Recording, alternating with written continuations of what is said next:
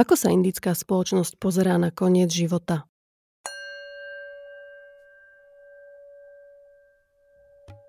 V tejto epizóde sa zamyslíme nad udalosťou, ktorá je v Indii nielen viac prítomná v uvažovaní ľudí, ale na ktorú sa dokonca kladie veľký dôraz, a síce nad smrťou človeka. Rituály s ňou spojené demonstrujú nielen jej odlišné chápanie ako na západe, ale na príklade smrti a umierania nahliadneme do typického uvažovania v rámci tohto veľmi netypického náboženstva ti, kdo mají tohle na starost, to znamená ti pozůstalí, tak se spolu podílejí na dalším osudu toho zemřelého jedince. Porozprávame sa o tom, čo v hinduizme, ale aj v joge znamená pojem uvedomelá smrť. U nás jako představa, že člověk má vlastně smrt ve vlastních rukách, není samozřejmá. V té Indii ano. A aké rituály či neobyčajné zvyklosti sa spájajú s touto častokrát slávnostnou udalosťou? Asketové jsou pohřbíváni v sedě, vlastně ideálně jako v lotosovém sedu. Jo. Lubomír Ondračka je indológ pôsobiaci v Ústave filozofie a religionistiky na Karlovej univerzite v Prahe. Viac než 30 rokov sa vedecky zaoberá kultúrou a náboženstvom Bengálska a východnej Indie. Predmetom jeho výskumu je mimo iných aj hatha yoga a tantrizmus. Je autorom mnohých vedeckých publikácií, článkov a prednášok. Okrem toho je aj vynikajúci rozprávač rôznych príbehov a anekdot, a to najmä vďaka svojim nespočetným cestám a pobytom v Indii, pričom jedna z nich mala naozaj výnimočné poslanie. Já jsem takhle vezl do Váranasí eh, popel svého vzácného učitele Dušana Zbavitele a eh, za rituálů patřičných jsem ho tam takhle vysypával, eh, vysypával do gangy na žádost jeho dcery. Moje meno je Radka a v tomto podcaste vám chcem ukázať, že jogu nájdete aj v tých najneobyčajnejších príbehoch. Počúvajte prosím s chladnou hlavou. Dobrý deň, pán Ondračka. Dobrý den, přeji. Máme tu jesenné obdobie. V mnohých tradíciách si ľudia pripomínajú zosnulých a je to aj také typické prechodové obdobie medzi letom a zimou, teda od takého obdobia ľahkosti a pozornosti smerom von do obdobia spomalenia, introspekcia, zahlbenia sa do seba. A rôzne typy prechodov alebo transformácií sprevádzajú človeka celý život, aj prírodu okolo nás. A jedným z takýmto prechodov v hinduizme uctievaný ako, myslím, jeden z najvýznamnejších je práve prechod zo života do smrti. Moja prvá otázka teda by bola, prečo je v hinduizme tento prechod považovaný za tak významný? Môžete kľudne spomenúť aj, aké iné prechody sa nejakým spôsobom ritualizujú v hinduizme. Tak eh, využiju toho vaší poslední věty, že eh, lze připomenout ty další přechody, protože mm, když se podíváme na ten rituální život eh, Indů, a teď nejenom hinduistů, my se budeme teda většinu asi našeho povídání bavit, bavit specificky o hinduismu, ale ono z toho rituálního hlediska Indie a teď nejenom vlastně Indie, celý ten indický subkontinent nebo Jižní Asie, tvoří vlastně jeden velký rituální prostor. A na rozdíl od toho, co my dnes známe z našeho světa, tak eh, tenhle ten prostor je klade obrovský důraz eh, na eh, rituály všeho druhu. A to zejména na přechodové rituály. A těch přechodových rituálů my tak nás tak napadne vždycky jako narození, svatba, smrt, že jo? ale to je, v, tě, v tomhle prostředí je těch, těch rituálů je mnohem více. A když se podíváme do dějin, tak vidíme, že byly velmi důležité od nejstarších dob, že zkrátka to prostředí indické náboženské kladlo od, od raných dob velký důraz na náležité patřičné vykonávání celé škály přechodových rituálů. A ty začínaly různými jako prenatálními rituály a pak v dětství bylo několik rituálů a tak dále. A skutečně celý, ten, celý tenhle ten rituální život jedince končí smrtí která zahrnuje zase velké množství jednotlivých rituálů, které se netýkají jenom toho samotného okamžiku, já nevím, smrti, pohřbu a podobně, ale trvají ještě nějakou další, další následnou dobu. Takže e, částečná nebo první odpověď na tu vaši otázku, proč Indové věnují velký důraz e, těmhle s těm rituálům smrti, e, by byla ano, protože věnují, věnují důraz všem eh, rituálům, které se týkají celého životního cyklu. Jo. Čili, čili ta smrt do toho zapadá. A navíc my jsme v civilizaci, která pracuje s konceptem přerozování.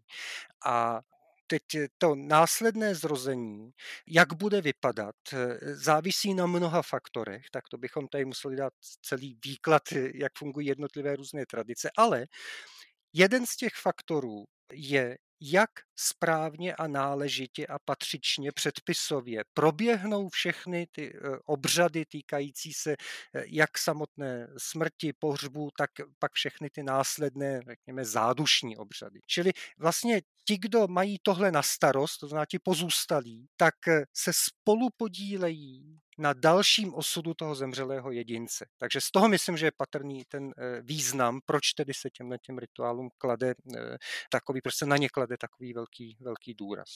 Prečo vlastně ty rituály jsou tak silným prvkom tohto náboženstva? No, tak ty, ty kořeny sahají do starého védského, to znamená ještě předhinduistického myšlení a souvisí s tím, jak vůbec vznikl kosmos a jak je kosmos udržován. A podle těchto představ náš celý vesmír vlastně byl založen rituálem. Ale co je, myslím, ještě důležitější, než to, jak ten kosmos vznikl, je, jak vůbec funguje. Jako čím je zajištěno, že já nevím, že zase ráno vyjde slunce a, a měsíc zase jako projde celou tu fázi. Jo. Čili v celé to kosmické dění je podle eh, starověkých vědeckých Indů vlastně udržováno eh, rituální činností. Celý ten bohatý rituální svět eh, je, je vlastně jako zodpovědný za to, že, že, že celý vesmír funguje, jak má. Čili tohle je možná, to je vlastně dobře, že jste, že jste otevřela, protože to je, to je jeden velký a zásadní rozdíl mezi tím světem, řekněme, náboženským, který známe my, eh, a tím indickým. Totiž ten opravdu obrovský důraz na, ty, eh, na, na rituály, který je založen, jo, nebo má kořeny už v té, té védské době, protože prostě bez rituálů by ten svět neexistoval a nefungoval. Mm-hmm. Jo. A jinak já vím, že vy se špecializujete aj na výzkum hatha jogy a tantrizmu. Jsou v podstatě některé praktiky hatha jogy, praktiky v tantre, svým způsobem rituál. Záleží, jak pochopíte, co je to rituál a na tom se samozřejmě badatelé neschodnou. Tantrický svět to není nic jiného než rituály. Teda tradiční tantra, ne to, co se jako pod nějakou neotantrou dneska na západě, čemu se říká tantra, co se kde provozuje. To já vlastně ani nevím, co se kde přesně provozuje, ale klasický indický tantrický svět, to je, jak trefně nazývá největší znalec tohoto z toho prostředí profesor Alexis Sanderson, to je hyperritualismus. To je prostě skutečně, to, jako být tantrikem v, v Indii znamenalo eh, být, být prostě ritualistou na plný úvazek. Eh, u té hatha yogi, říkám, záleží, jak byste pochopila rituál, pokud byste si řekla, že, že vlastně to, že každé ráno prostě ten člověk, já nevím, ve čtyři vstane a jde se tamhle vykoupat do vody a pak si někde někde sedne a tam dvě hodiny medituje, o to nějak dýchá a, a, a dělá to každý den a dělá to celý život, tak je to samozřejmě ritualizovaná činnost. To jako o tom není pochyb. My jsme se předtím trošku bavili o tom, že u nás v naší společnosti je smrť tabuizovaná téma, alebo teda možno, že sa to trošku mení v, ča- v poslednom čase, ale vo všeobecnosti to nie je téma, o ktorej sa ľudia bežne medzi sebou bavia a ani téma, nad ktorou možno nejak často uvažujú, pokiaľ s ňou nie sú blízko konfrontovaní. Je to v tej indickej spoločnosti iné? Je tam ta téma smrti viac prítomná mezi ľuďmi? Je to jiné a to ze dvou důvodů. Za prvé, smrt v Indii je mnohem samozřejmější, běžnější, běžnější a více přítomná eh, než u nás. Ono je to samozřejmě dáno zejména, řekněme, jaksi vyspělostí společnosti, eh, úrovní lékařské péče, přírodními podmínkami. Čili u nás jaksi to, že by se jedinec fyzicky bezprostředně setkal se smrtí, je, je, je, je, je velmi výjimečné. Jo. A možno aj tým množstvom obyvateľov Tak, samozřejmě, samozřejmě, samozřejmě, jo. Abychom srovnávali srovnatelné, tak třeba i dnešní Indie, jo. A tak, tak eh, při množství, já nevím, eh, přírodních katastrof, jo, jako to jsou neustále jako různé záplavy, jo. Čili ta, v tomhle ohledu je ta smrt tam eh, mnohem přítomnější a častější. Různé epidemie, nemoci, a teď nechávám stranou samozřejmě tuhle tu covidovou, covidovou éru, jo. Ale smrt je tam opravdu mnohem, mnohem častější, přítomnější, každodennější a každý se s ní nějak, eh, nějak setkal. Čili v tomhle ohledu určitě eh, je ta situace jiná, protože není, není tam to, co známe u nás, to znamená ta určitá jako tabuizace, snaha to nějakam jako zastrčit, odstranit, nevidět, jo, nechávat lidi umírat někde za plentou v nemocnici jo, a, a pak už teda jenom vidět tu rakev a tak dále. Jo. Čili ta, ten kontakt s tou samotnou smrtí je tam, je tam mnohem, eh, mnohem běžnější. Zároveň ale, eh, když jste zmínila tu tabuizaci smrti u nás, tak ona i v Indii je, je, je vlastně eh, určitá tabuizace smrti, ale z jiného důvodu. A to z důvodu eh, rituální nečistoty. Protože, hm, jak jsem říkal na začátku, ten svět je indický, je celý opravdu jako nesmírně ritualizovaný. No a teď smrt v indickém pojetí od nejstarších dob je považována za, za samozřejmě jaksi nepříhodnou věc a to znamená vlastně rituálně znečišťující.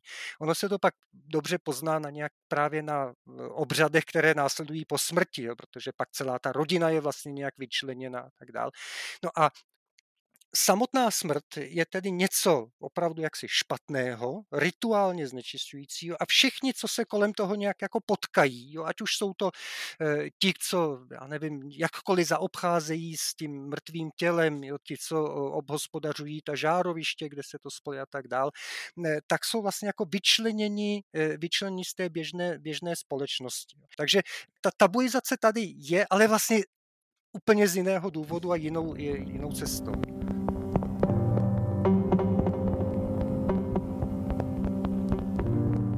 Napriek tomu, že, že smrť v eh, indickej spoločnosti patrí k rituálne znečistujúcim udalostiam, Indovia používajú napriek tomu aj termín dobrá smrť ako protiklad k smrti zlej. Poďme sa teda najskôr porozprávať o tom, čo to vlastne znamená dobrá smrť. Tak, eh, vy jste zmínil opravdu klíčový, klíčový pojem, který eh, troufám si odhadnout opravdu vlastně celoindický. To znamená, že se týká různých tradic a, a zejména různých vrstev společnosti, protože to je pochopitelně vlastně hrozně ošemetná věc eh, vykládat o tomhle světě něco zobecňujícího, protože ten, eh, ten indický prostor je natolik strukturovaný, heterogenní, rozpadlý na různé komunity, společenské vrstvy. Takže bavíme sa o brahmanskej tej vyššej spoločnosti, ktoré sa dajú povedať, že majú akési spoločné prvky naprieč jednotlivými regiónmi. Tak, lépe popsatelné a více homogenní je, je prostředí eh, to, které se nazývá vysokokastovní, to znamená, netýká se to jenom tedy brahmanu, ale řekněme vyšších vrstev v hinduistické společnosti.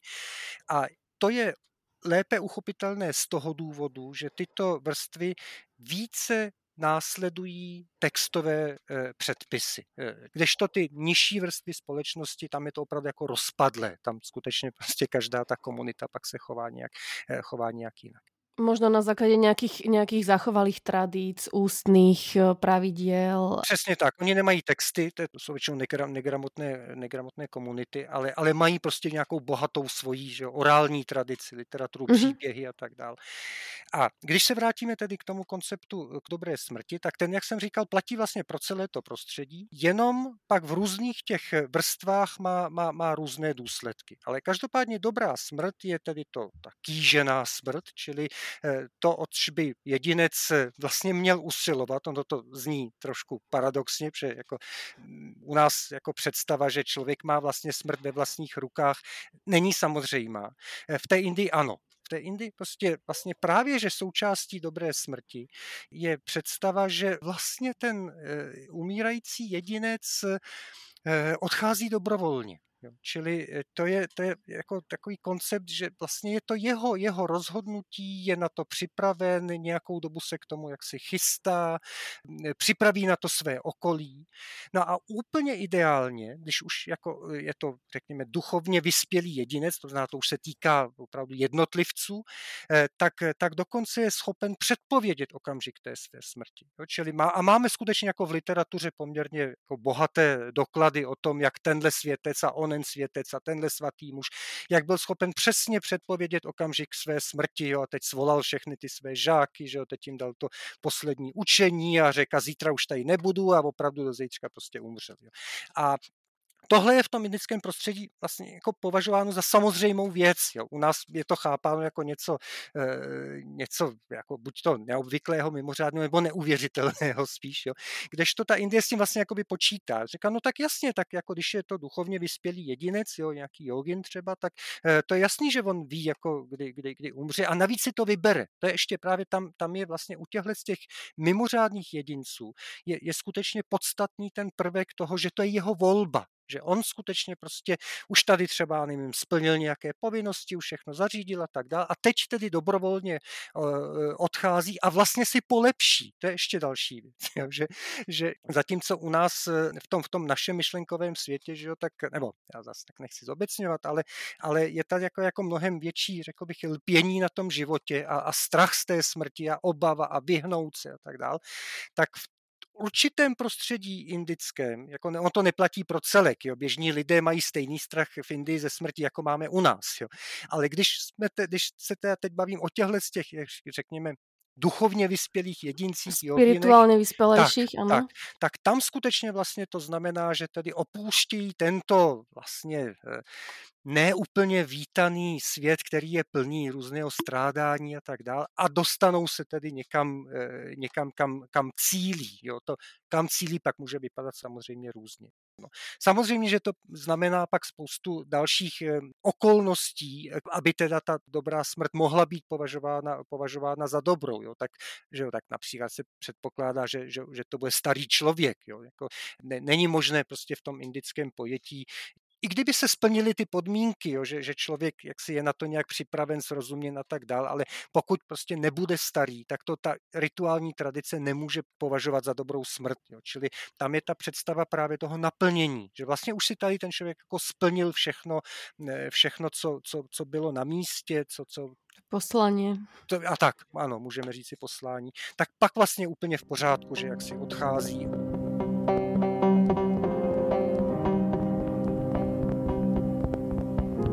Ale teda v tých starých vedských náboženstvách alebo v tej starej vedskej spoločnosti to bol práve vek 100 rokov, ale to bolo zrejme iba také zaokrúhlené číslo, ktoré sa ľahko, ľahko tradovalo, predpokladám. E, ale s tým súvisí aj jedna moja ďalšia otázka, že ako oni vnímajú tú, tú naplnenú dĺžku života.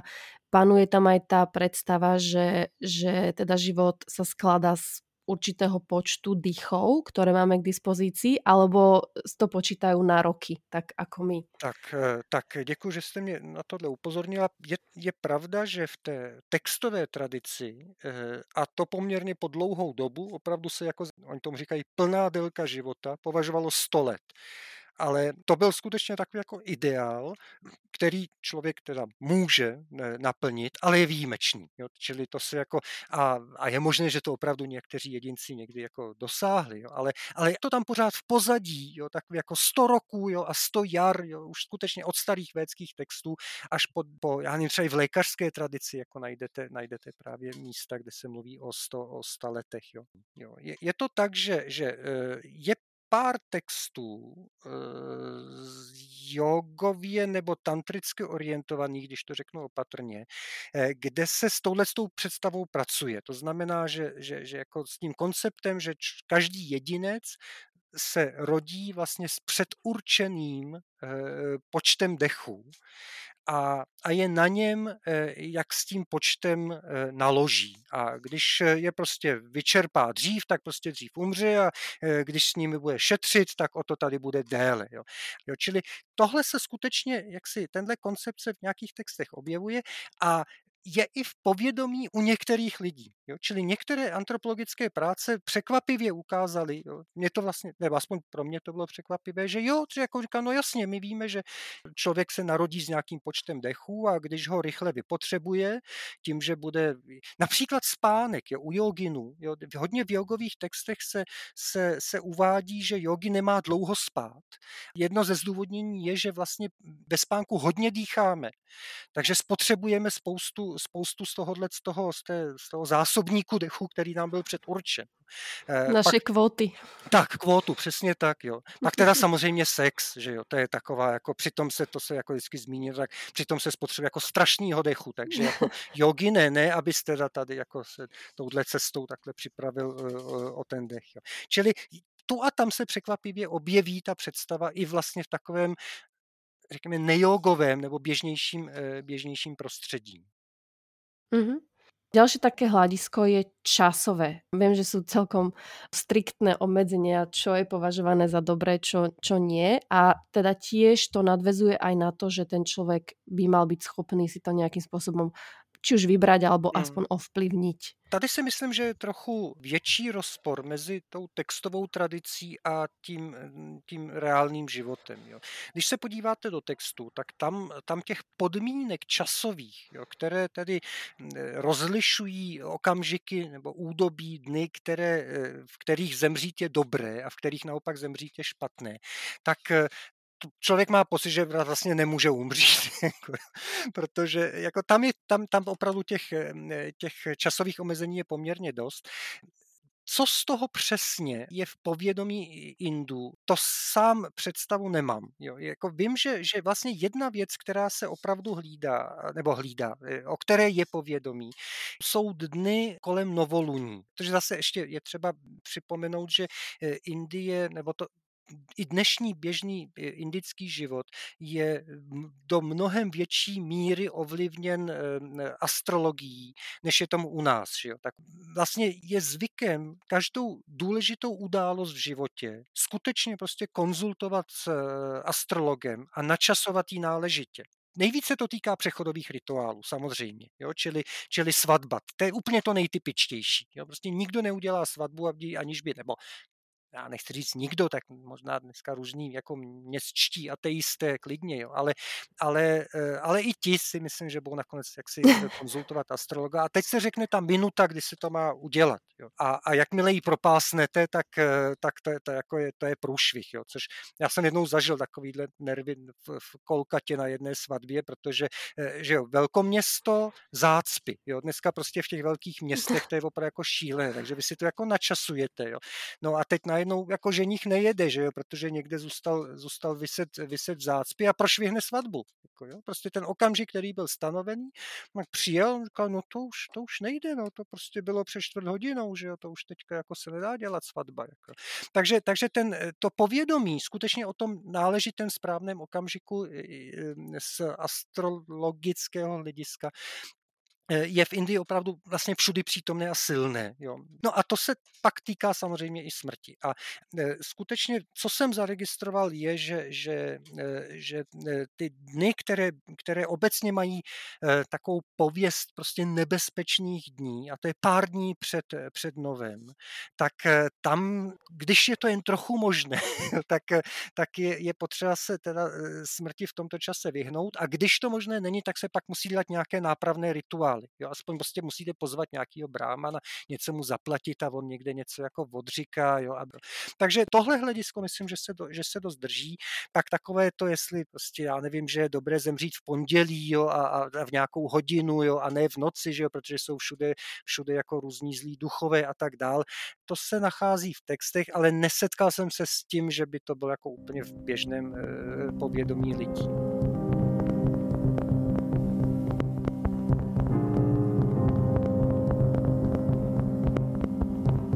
Aby sme dokreslili celý ten obraz toho obmedzenia toho, čo je vlastne považované za dobrý, dobrú a zlú smrť. Mňa tam veľmi zaujala tá myšlienka vo vašej stati, ktorú som si čítala, Dobrá smrť vysokokastovného hinduistu, že napríklad nie je príhodné, aby v manželskom zväzku muž zomrel prvý ako žena, pretože v tom prípade je žena považovaná za, za trestuhodnú, alebo teda, že sa nejakým spôsobom, či už v tomto alebo v minulom živote previnila a týmto spôsobom je potrestaná a, a dosť aj vyčlenená potom z indickej spoločnosti. No, to je, to jste narazila na takové, řekl bych, jedno z nej, drastičtějších nebo nejsputnějších témat eh, vlastně i dnešní indické společnosti a to je, to je osud vdov. Jo. To musím teda říct, že pokud některý z posluchačů má, řekněme, romantizující představy o Indii, tak ať si, nebo o hinduismu, tak ať si teda skutečně přečte něco ke vdovám, nebo si najde nějaký dokument, kterých, kterých pár existuje. A to je tedy opravdu, eh, opravdu jako drsné. A je to, je to tak, jak jste, jak jste řekla, cel, celý ten indický prostor a indická náboženství jsou výrazně, řekl bych, jaksi maskulinní, mačistická. Jo? Tedy ta moderní Indie se s tím snaží nějak zápasit, ale daří se jí to velmi, eh, velmi pomalu. Takže prostě ten muž, to je ta hlava rodiny, který tedy skutečně jak si všechno řídí, za všechno je zodpovědný, je to taky ten hlavní rituální jedinec. Jo? A ženy vlastně u většiny rituálů nefigurují nebo ne, nemohou, mají, mají zase jako svoj, svoji roli rituální, ale prostě ta, ta hlavní úloha toho muže je nespochybnitelná. No a e, ta nepatřičná situace, že e, muž zemře, zemře dřív, a to znamená zůstane, zůstane osamocená žena, vdova, tak je považována, a to už po, po dlouhou dobu vidíme to v textech a je to, je to i dnes, jako to zůstalo i v té dnešní vlastně moderní indické společnosti, eh, považována za opravdu něco jako nenáležitého, nepatřičného, nějaká chyba. Jo. Něco se prostě stalo a a co je vlastně na tom to nejhorší, je, že jak jste, jak jste říkala, vlastně eh, jako příčinou téhle té chyby, za, za ní je považována ta žena. Že to zapříčinila ona svým nějakým, ať v tomhle životě nebo častěji třeba v nějakém minulém životě, eh, nějakým špatným chováním, jo, nevěrou, jo, nebo něčím prostě, něčím, něčím nějakou vadou na svém, eh, na svém charakteru. A, a to se teďka jako ukázalo, že jo, v tomhle tom životě jo, a, a, a právě proto tedy její muž to takhle jako odnesl, takže ona si nese tohle stigma. A stigma vdovy v Indii je, je opravdu prostě jako strašné. Jo. Protože ještě je třeba připomenout, že žena po svatbě přichází do domu e, svého manžela. A dokud teda má toho manžela, tak tam má jako tu, tu, tu oporu, že jo? Ale jakmile přijde o toho manžela, tak je tam vlastně cizí prvek a, a nezřídka se prostě stane to, že, že, že jako ta rodina vyžene, že jo, tak nebude jako živit další krk, jo, zvlášť když je jako chudší třeba ta rodina, jo, takže, takže pak ty osudy prostě buď to, buď to prostě tak někde jako žebra a žije na ulici, jo, takových jsem jako potkal spoustu, a nebo, nebo pak odcházejí, a to je, to je dost takový typický model, že, že odcházejí na nějaká různá posvátná místa, jo, a, a, a tam žijí, jsou tam prostě takové, jakoby, řekněme, chudobince, jo, většinu života pak tedy jaksi jako žebrají a modlí se. Jo. On ještě třeba připomenout věc, že, že Indii vlastně je zvykem, eh, že, že, že bývá jako velký věkový rozdíl eh, mezi eh, nevěstou a ženichem. Jo. Čili nízký věk nevěsty, takže vlastně úplně jako běžná situace, jo. Že, že, ty, že máte ty vdovy, kterým je, kterým je třeba 40, že jo. Ještě by leco mohlo čekat a pro ní vlastně ten život končí mě to musím říct vždycky jako eh, hodně drásalo.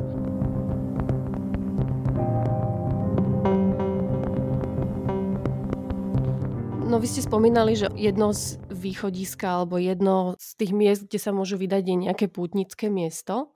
A teda v Indii z hľadiska smrti najvýznamnejšie pútnické miesto je mesto Varanasi na brehu rieky Gangi.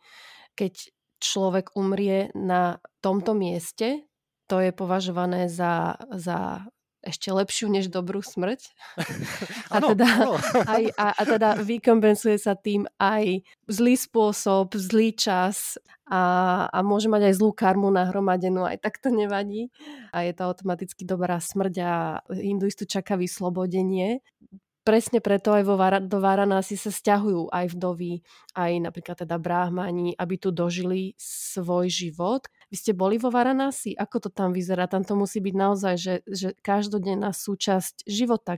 Tak já jsem ve Varanasi strávil souhrnem řadu měsíců. Jako ono, Varanasi je zajímavé město v tom, že Na první pohled je nezajímavé. ono je totiž, ono bylo od starých časů bylo skutečně jaksi jedno z nejposvatnějších míst Indie vlastně větší část Varanasi je, je hnusné indické velkoměsto, jako všechna jiná hnusná indická velkoměsta. Plné špiny, odpadkované. No, strašný, prostě ucpaný, že jako a tak dále, a tak dále. Ale ten pruh, který se táhne na jednom břehu eh, Gangy, to zná tahle ta stará část města, tak tam opravdu jako vidíte, že to je, že někdy se tomu říká jako takový jako průmysl smrti, jo? Že, že skutečně, jednak teda poutnický průmysl, protože to je vel, jako jedno z významných nebo nejvýznamnějších poutnických míst. Takže skutečně tam jako po celý rok eh, putují prostě tisíce, možná by se to za ten rok naskládalo určitě miliony, miliony hinduistů eh, z, z, z celé Indie. Takže to město opravdu je zařízené na ten poutnický průmysl a pak tam je tedy opravdu velká část lidí, dokonce vlastně podle nějakých starších odhadů, ale to je z 80. let, eh, se, se uvádělo, že až třetina obyvatel Varanasi je součástí tohohle toho průmyslu, nějakým způsobem součástí toho průmyslu smrti jednak to, že tam, eh, že tam přicházejí lidé umřít, jo, když právě, když jsme se bavili předtím o, tom, o té předpověditelnosti smrti, jo, tak eh, pokud to je trochu možné a, a je to třeba nějaká zbožnější rodina a teď se jako vidí, že, že ten, ten člověk prostě, já bych tak řekl, ošklivě v posledním tažení, ale že ještě má šanci přežít ten transport do, do toho Varanasi, tak se prostě tam nějak jako dopraví. Jo. Takže ten ideál je opravdu prostě, aby tam zemřel na tom místě a pak ji tam bude spálen na břehu Gangy. A pak je to, jak jste říkala, to, se, to je vlastně, to ruší všechny, všechny případné jako nepříhodnosti, jo, jeho, já nevím, špatnou karmu a, a špatný okamžik smrti a já nevím, všechno možné.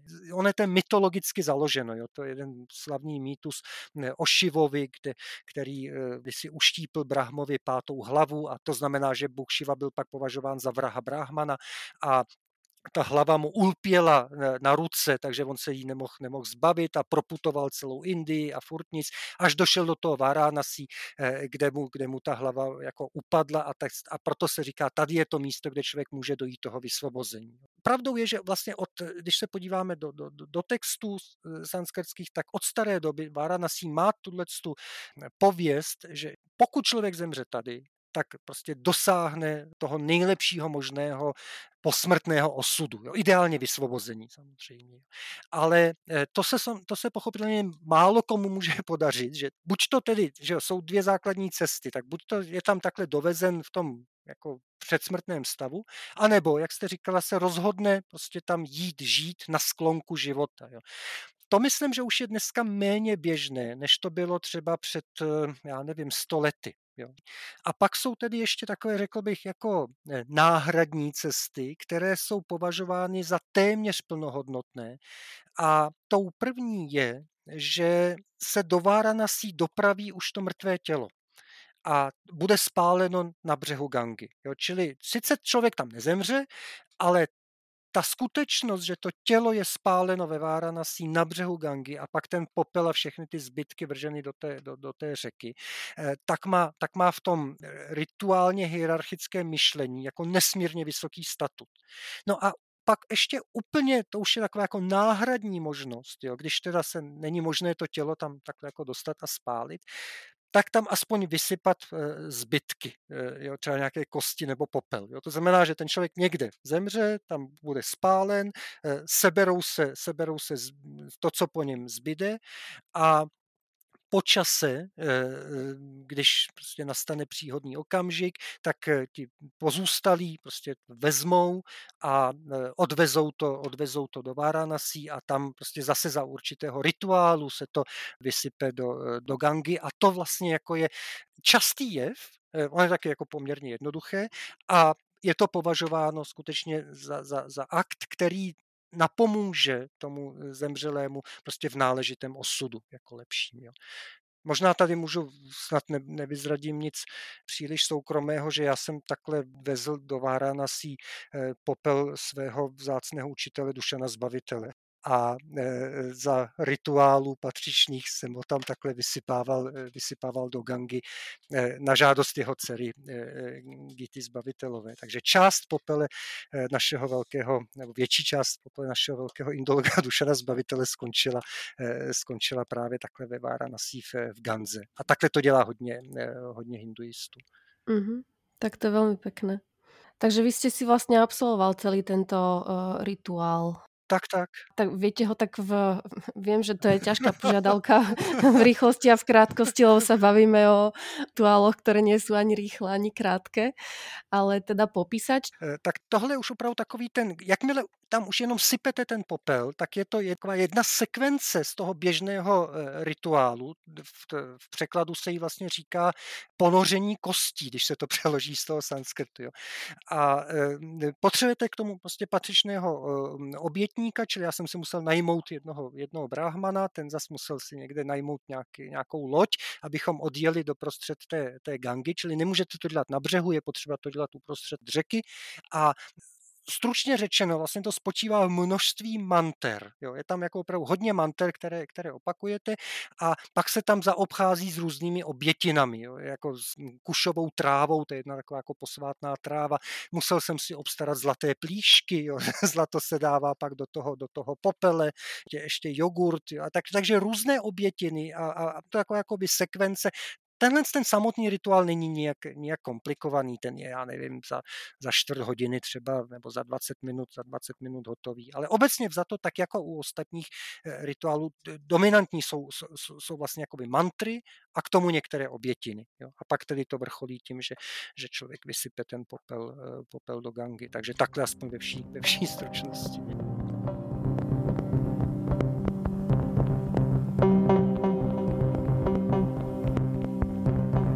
Ako je to vlastne s ako sme spomínali na začiatku, spirituálne vyspelejšími jedincami, ako sú teraz jogíny alebo askétovia. Neviem, či oni sa radia do nejakej vrstvy spoločnosti, skôr sú, žijú tak keby mimo spoločnosti, že sú vyčlenení a aj oni majú Predpokladám, že áno, dobrú smrť, to je tá uvedomelá, dobrovoľná, pre ktorú sa rozhodnú, dokonca si vyberú jej okamžik. A teda to, ten spôsob naloženia s telom, ako prebieha. To je zajímavá věc. Eh, od starých textů víme, a děje se to do dneška, eh, že tito jedinci eh, nejsou spalováni, ale pohřbíváni. A to má několik, v těch textech to má několik zdůvodnění. Jeden je ten, který jste řekla. Oni jsou opravdu jako vyčleněni z běžné společnosti. Ono, to jejich vyčlenění je jako nějak jako rituálně potvrzené. To, že se člověk rozhodne stát nějakým asketou, joginem, sádhuem, jo, získá nějakou iniciaci, vstoupí do nějakého řádu asketického, tak tím se vlastně jako vyčlenuje e, z běžného systému hinduistické společnosti. Dokonce vlastně káže, že jakoby, že ztrácí kastu, jo? že zatímco v té indické společnosti vždycky ten člověk někam kastovně patří na tom žebříčku, tak takovýto jedinec je vlastně jako bezkastovní. A, a zároveň vlastně jako i, i rituálně pak znamená, že, že on, e, na něj se už nevztahují žádná pravidla, která se vztahují na lidi, co žijí v té běžné společnosti.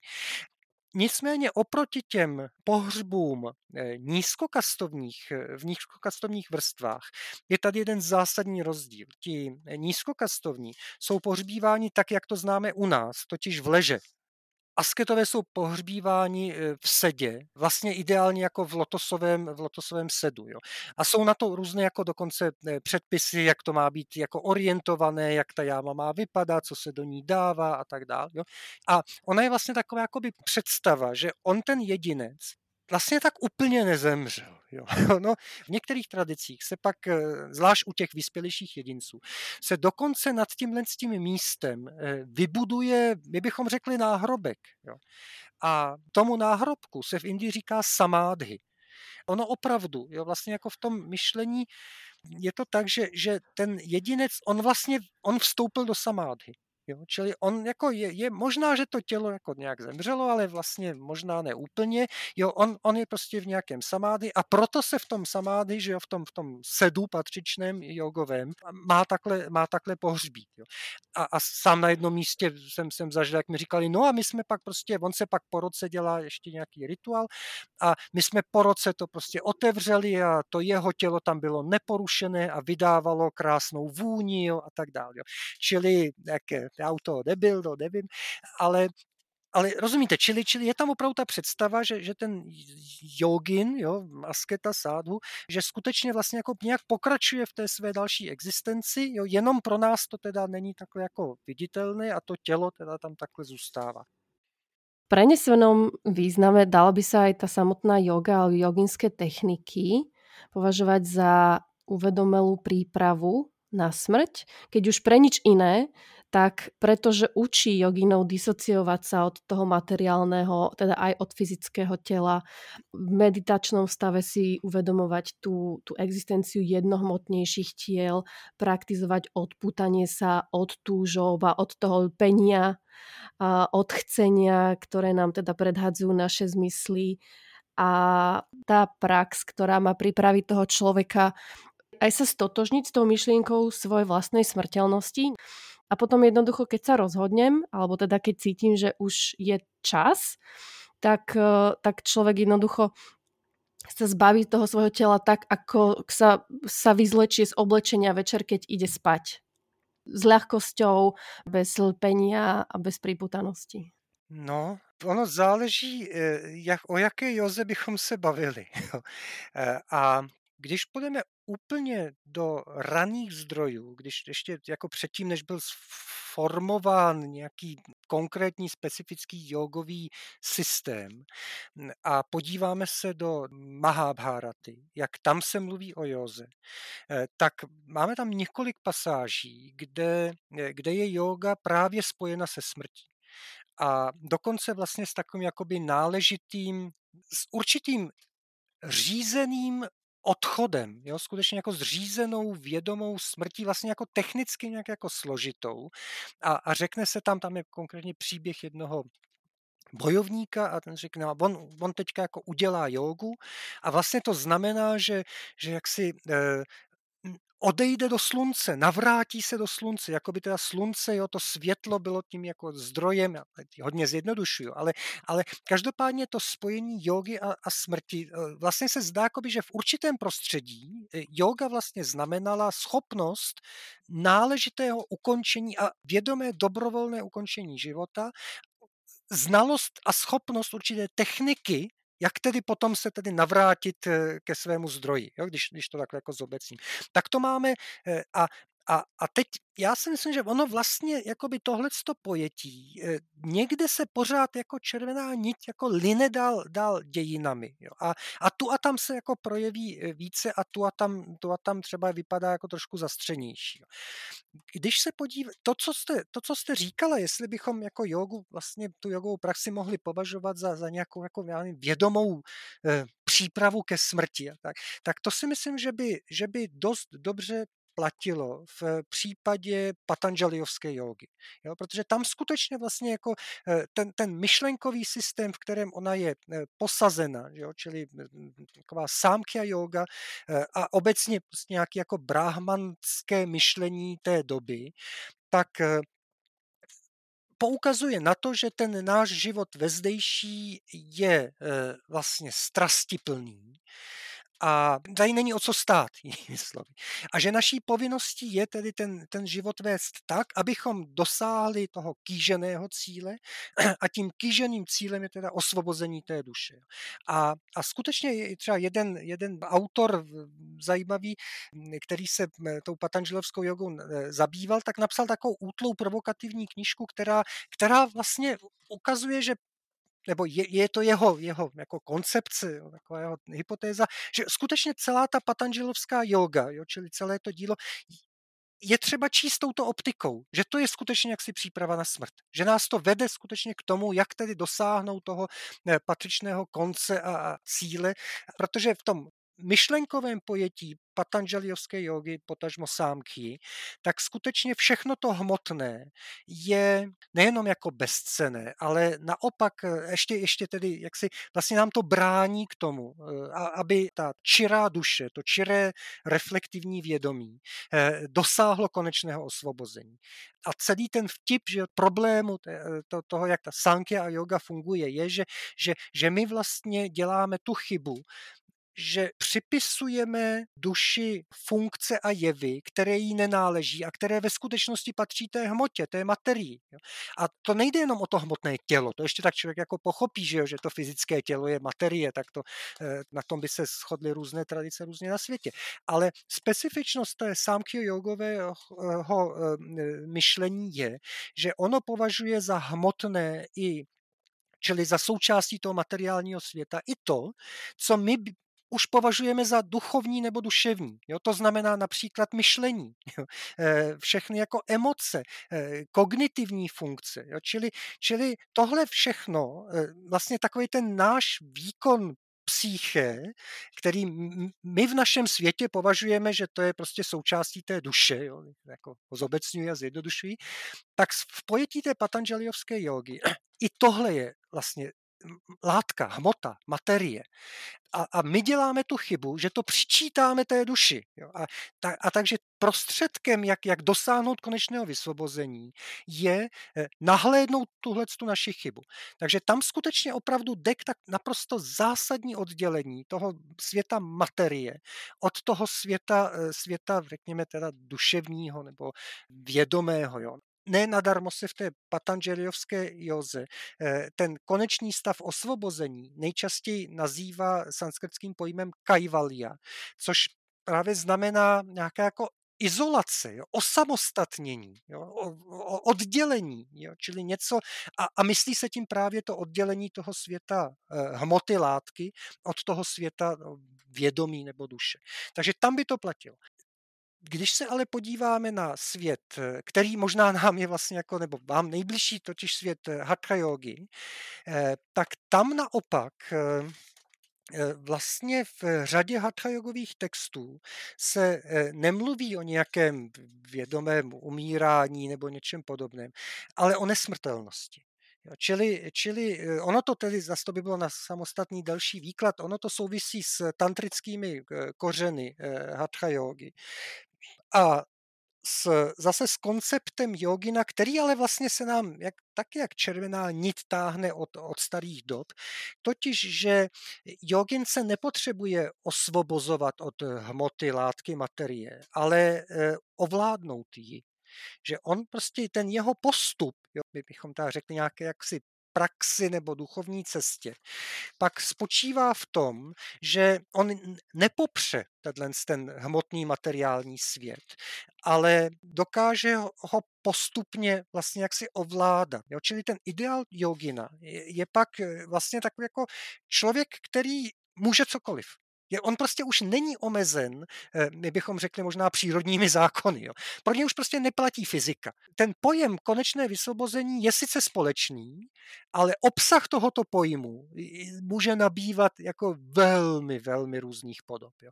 A jeden z těch obsahů eh, může spočívat v tom, že vlastně jde o fyzickou nesmrtelnost. Protože pak už eh, v okamžiku, kdy vy ten materiální svět ovládáte, tak není důvod z něj unikat.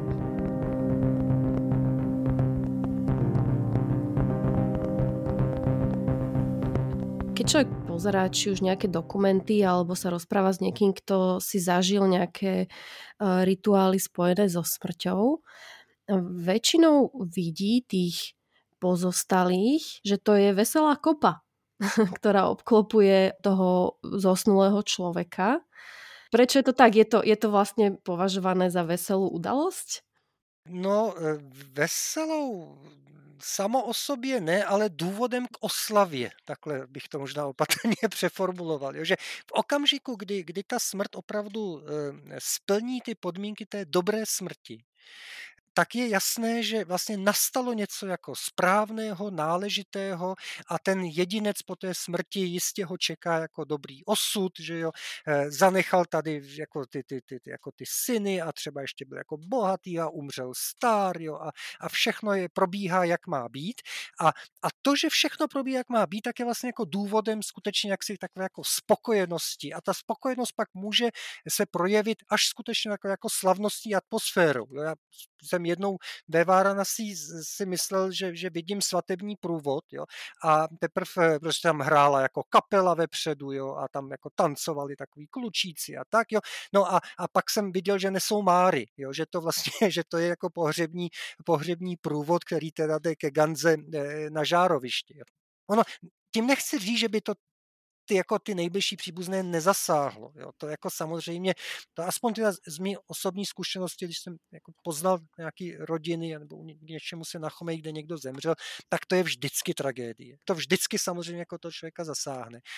Ale pravdou je, že v okamžiku, kdy to teda jako plní tyhle ty jako vnější parametry té dobré smrti, tak se to vlastně jako eh, celková ta komunitní atmosféra jo, je, potom, je potom takhle vlastně až eh, jako veselá a, a rozverná. No ono je to logické, že jo, to pak vrhá nějaké světlo na, tu, na ty celé pozůstalé, na tu komunitu, na tu rodinu. Když to je opravdu špatná smrt, tak to pak, eh, to pak znamená, no tak hele, pozor na ty lidi a v téhle rodině proběhla špatná smrt a oni mají špatnou karmu a doví, co s nima a radši k ním nechoď jo, a tohle z toho typu, že jo. Takže jo, že to může víc takové jako ostrakizaci jo, jo, té, té rodiny prostě v rámci té komunity. Kdežto, když prostě všechno proběhne v pořádku, tak jako jasně, to jsou ty naši, všichni přijdou jo, a tak to jako oslavíme a podobně. Takže ono vždycky je třeba vidět, že v té, v té indické rituální činnosti jako tohle nějaké jako společenské hledisko. Jo.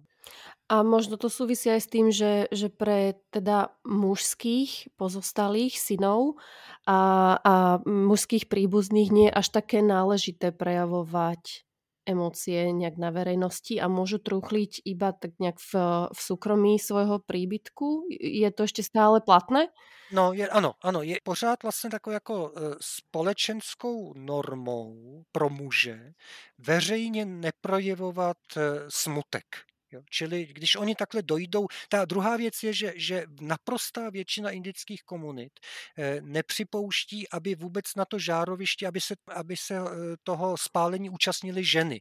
Ženy prostě zůstávají doma. Tam opravdu na těch žárovištích ženy nepotkáte. Jo? Tam skutečně jsou prostě vždycky těch pár mužských příbuzných, kteří teda udělají všechny ty rituály s tím tělem a pak tam musí čekat. A e, vidíte je buď to takové jako takové lelkující, bych řekl, jo. Prostě nějak tam, nějak tam ten čas trávit musí, že jo, tak já nevím, hrajou karty nebo se baví a, a nebo dneska teda většinou si vytáhnou nějaký smartphone a pouštějí si tam třeba nějaký Bollywood na tom, jo, ale, e, ale, ale jako není to taková ta opravdu, jo, jaká truchlivá atmosféra, kterou bychom čekali, jo, když vám tady prostě spalujou tatínka pár pár metrů od vás, jo.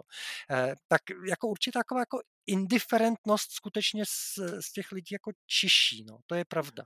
Možno ma napadá aj súvislosť s tým, že teda podľa indických predstav o tom samotnom osude to, toho zomrelého rozhoduje obsah jeho myšlienok, alebo teda obsah jeho mysle v tom poslednom okamihu, hej, že na čo myslel, alebo teraz posledné slovo, ktoré, ktoré povedal. A preto uh, teda nie len e, sa snažia venovať alebo počúvať alebo si čítať náboženské texty uh, v tých posledných uh, týždňoch, dňoch, ale aj ich príbuzní sa snažia byť také veselej mysle, aby okolo seba šírili veselú atmosféru a neprenášali na nich ten, ten smútok to tak je a to je, to je pravda. Tohle vlastně hrozně napomáhá, jako je, zajímavé, že, že v, už od starých indických textů vidíme důraz e, právě na ten poslední okamžik. Jo? Čili, čili to, jak vypadá, e, výrazným způsobem ovlivňuje posmrtný život. Jo? Což je vlastně trošku paradoxní. Jo? Když si vezmeme, že ty indické tradice pracují s tou představou vlastně jako karmanu, jo? Těch, těch našich zásluh a těch činů, tak jeden by si jako říkal, no tak jo, tak byl to padouch, tak prostě špatně skončí, anebo byl to zbožný člověk, tak jako skončí dobře. Jo. A najednou vám tam přijde takovýhle prvek, jo, který to vlastně jako hrozně narušuje. A obojím směrem, že jo. Teď má, můžete mít zbožního člověka, který ale zrovna prostě v, té, v, tom, v, tom, v té poslední chvíli, prostě tak jako ono umírat, to nebude žádná legrace, že jak vás bude něco bolet a takovýhle. A, a jistě ty myšlenky budou mít všelijaké a může si to pokazit. Jo.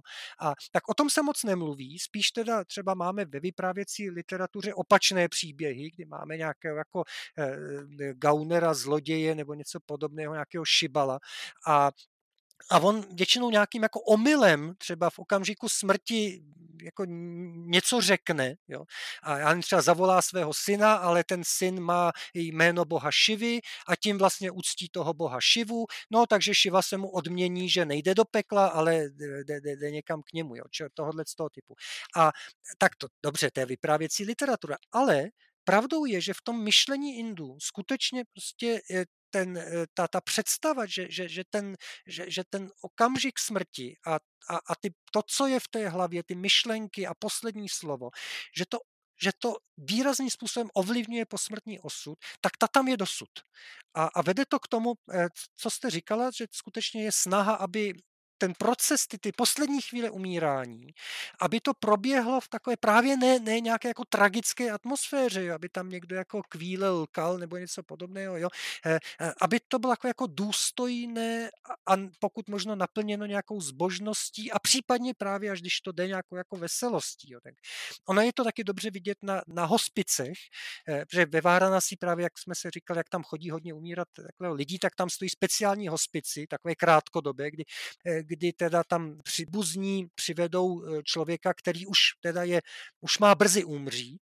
No a teď v těch hospicech právě tam jako neustále jako vyhrává nějaká náboženská hudba, recitují se tam texty, jo, aby, e, protože tam ty lidi umírají 24 hodin denně, že jo, tam jako je ne, typická doba dožití v tom hospicu jsou tři dny, jo, jako to je prostě snaha, aby tam e, dokonce v některých má pravidla, že když překročíte sedm dnů, tak vás vyhodějí prostě. Oni jsou fakt zařízený jenom na takovýhle ten, No ale neustále tam hraje buď, buď to z reproduktoru, anebo živá, jo, že tam chodí skutečně prostě různí recitátoři a, a, a různí jaksi zbožní jako hudebníci a hrají. Protože vlastně ještě ta představa, že oni pak pomohou těm umírajícím v jejich eh, dobrém posmrtném osudu, protože to poslední, co tady uslyší, anebo budou mít na jazyku, bude, bude třeba nějaké boží jméno. Tak tohle vlastně opravdu je jako doteď, do dneska v té Indii jako koncept jako všudy přítomný, věřím.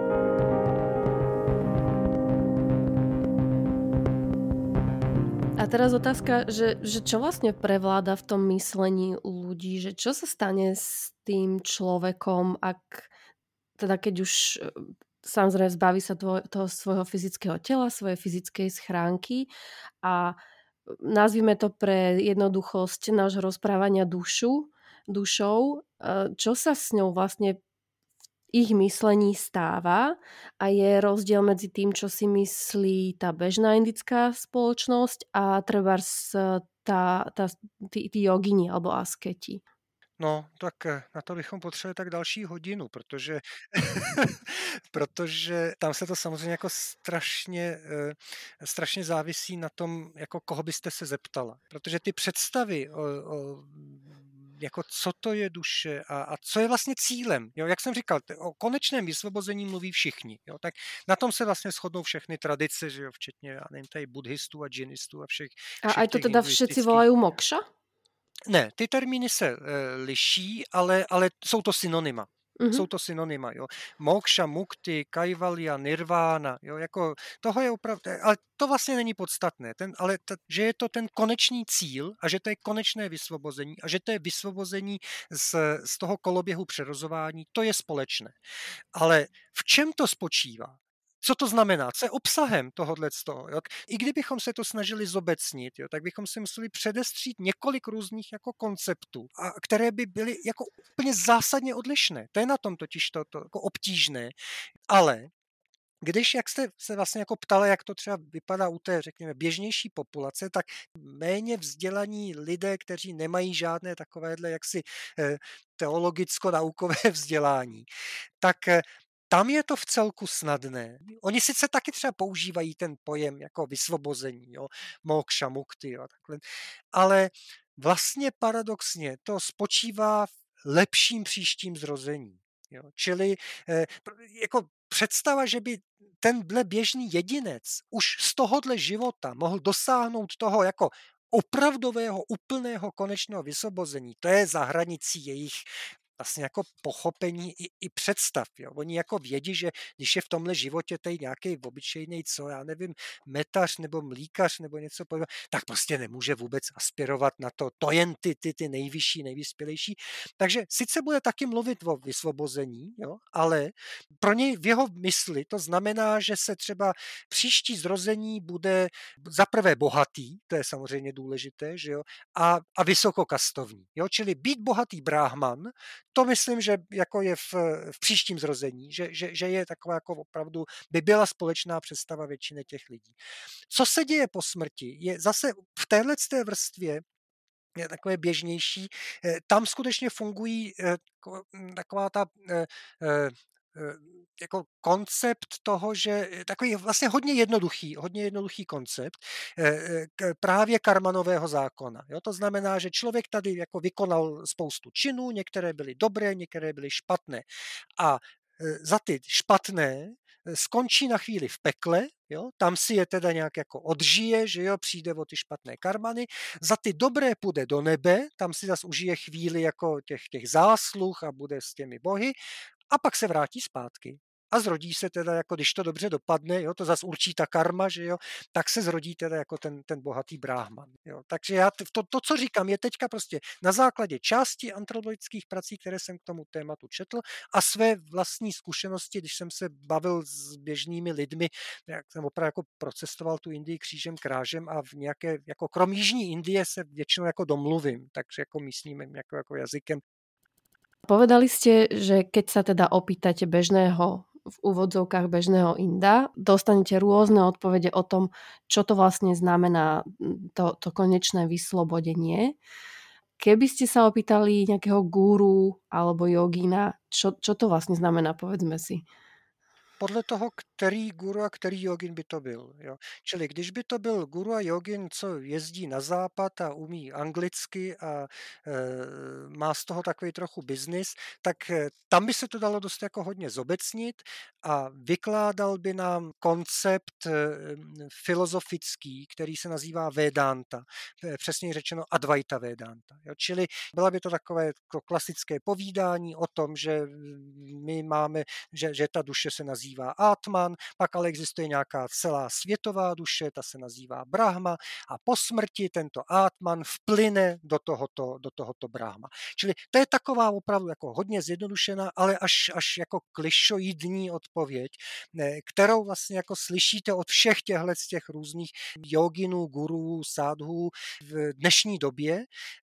Rozhodně od těch, kteří jezdí, nebo kteří nějak působí, nebo mají snahu působit i na to, na to západní, na to západní prostředí, ale je to vlastně rozhodně silné i v tom indickém prostředí. Jo? Čili ono to zase souvisí i s tím, co se odehrálo v Indii od konce 19. století s, s, s jevem, kterému e, říkáme neohinduismus, totiž v takové snaze v té koloniální době představit, představit hinduismus jako moderní, vlastně vědecké, racionální náboženství, takovou klíčovou postavou, která, která v tomhle sehrála hlavní roli, byl Vivekananda, kterého známe, že i u, u nás byl tady přeloženo řadu, řada textů. A ten prostě vytvořil takový koncept hinduismu, eh, intelektuální, myšlenkový, který byl úplně odtržen od žitého hinduismu. A to se skutečně pak od začátku 20.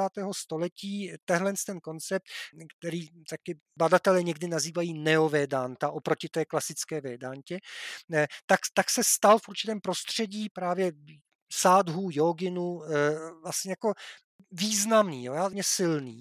Takže dneska vlastně hodně lidí z tohohle z toho ranku, o kterém se bavíme, by vám tu odpověď dalo takovouhle. Takže, ale je zajímavé pak vidět, jo, že jak ta Vedanta v průběhu prvního tisíciletí nebo od 12. 13. století postupně získávala na síle, pak se právě dostala i do, do, jako do, do jogy v různých jako podobách. A to dnešní jogové prostředí, že jo, tak jak ho známe na západě, tak je vlastně jako téměř výhradně právě jaksi neovédantové, jo? čili ta odpověď by byla tahle jo? čili ano, po smrti splynem někde, splynem do nějakého všem obsáhlého Brahma, jo? čili jediné, co existuje, je, je Brahma. Jo? Tak to se, to se hrozně změnilo. No? To myslím, že opravdu, jak si, ono se to dá docela dobře vystopovat, když se podíváte na ty učitele eh, indické z počátku třeba 20. století, jaké mají kořeny, jo? třeba Shivananda, on sám byl jako Vedantin, že jo? Advaitin, jo? čili všichni ty vlivní učitelé vlastně jako se napájeli tou dobou, jo, to znamená zejména právě na začátku 20. století těmi myšlenkami Vivekanandy a podobně. A, a důsledek vidíme dnes, jo, čili eh, nemá to žádnou hloubku, jo, to jako vidíte, že to je jako hrozně vlastně jako povrchní, jo, jako je, takže, takže ano, takže je to vlastně stalo se takovou součástí toho toho moderního nějakého jako neohinduistického prostředí. Jako najednou prostě ta Indie se chce, nebo ten, ten hinduismus se chce prezentovat jako, jako kdyby měl nějakou jako ucelenou, jo, zpracovanou eh, normativní nauku, eh, kterou nikdy neměl. A, a vyhrála to ta neovědanta.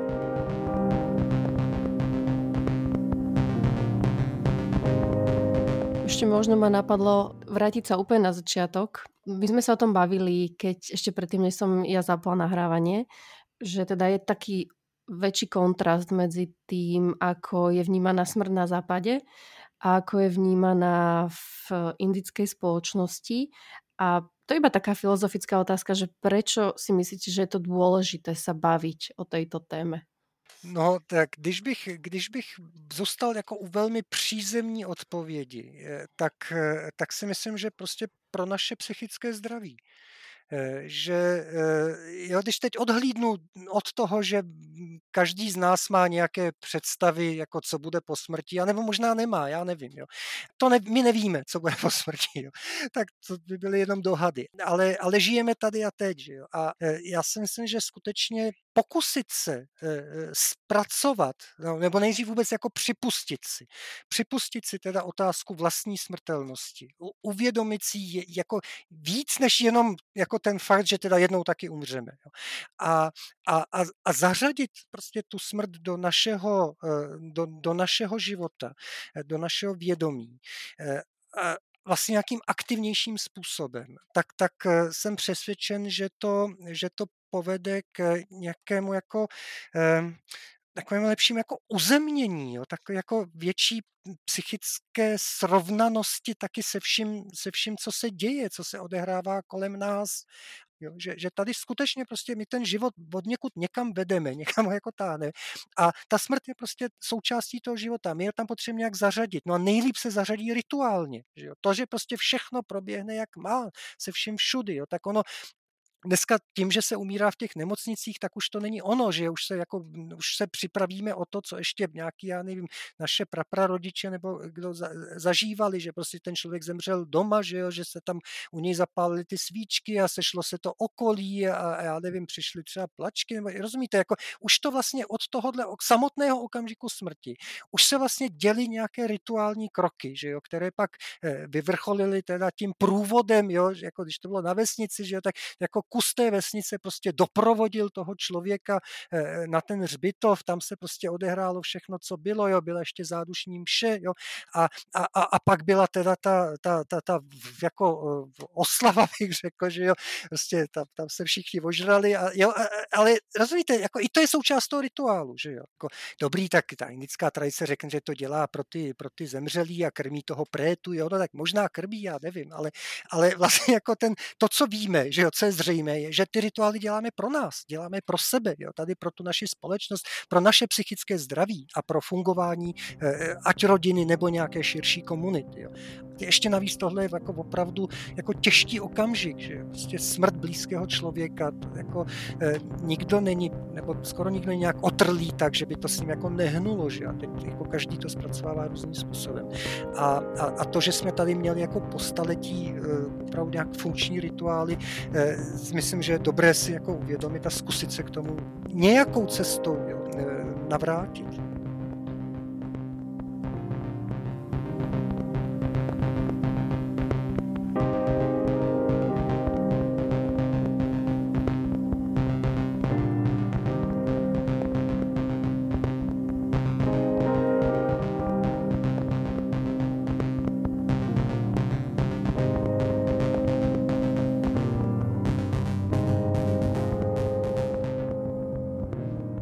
Na záver ešte malá prozba a veľké poďakovanie. Ak sa vám podcast páči, pokojne ho zdieľajte či odporúčte tým, koho by mohol zaujímať.